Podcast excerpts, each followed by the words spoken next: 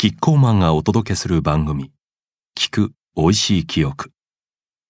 コーポレートスローガン、美味しい記憶を作りたいに込めた思いを音声でお届けします。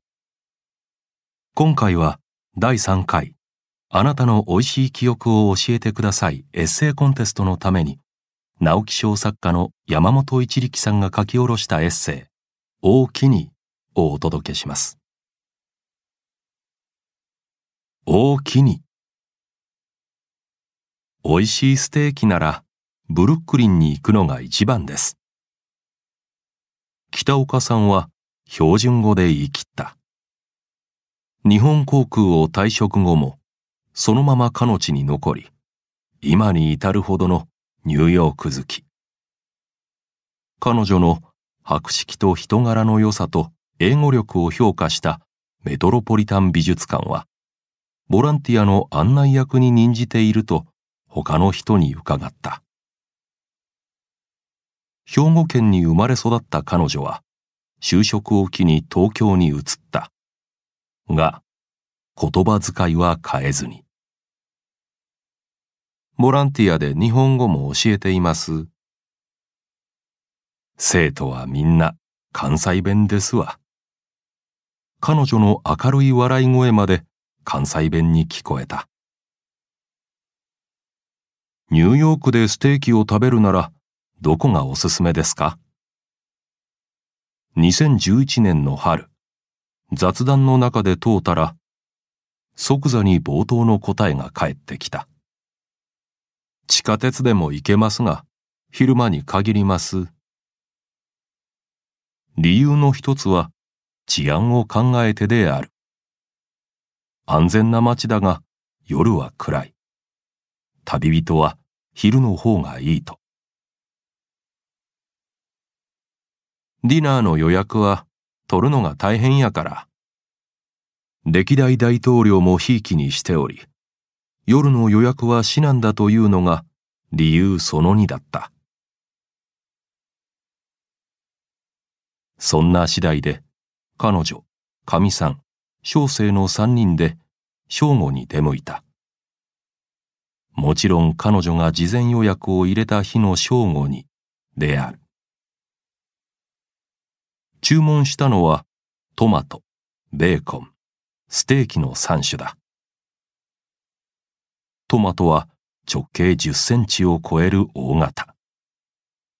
皿に輪切りを並べたシンプルな一品だが、岩塩との相性が見事。酸味と塩の調和を堪能した。ベーコンは5ミリの分厚さ。注文時に何切れと問われた意味がよくわかった。そして主役、ステーキの登場である。注文したのは、ステーキフォーツー。三人ならこれで十分だと彼女。ウェイターとやりとりする英語は流暢なこと至極だ。オーダーを終えた彼女は、醤油はありますか？と尋ねた。ノー。ウェイターは即答した。彼女は心笑顔でうなずいた。ピーター・ルーガーは自家製のステーキソースが評判で、販売もしているほどだ。客にはそのソースが供されていた。ウェイターが下がった時、彼女はバッグをまさぐり、クリーム色の丸大豆醤油ミニパックを取り出した。ここのソースも美味しいけど、やっぱりこれが一番ですね。ウェイターの目に触れぬようにナプキンの下に袋の山を隠した。運ばれてきたステーキは骨付きで焼き加減も見事。研ぎのいいナイフで切り分けたウェイターは三人それぞれにサーブした。ステーキソースの注がれた器と一緒に彼は同じ形をした空の器を北岡さんの前に置いた。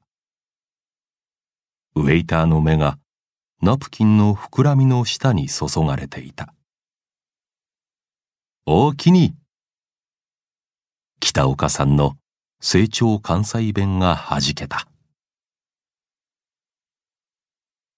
いかがでしたでしょうか？忘れられない味。一緒に食卓を囲んだ人。その時の会話。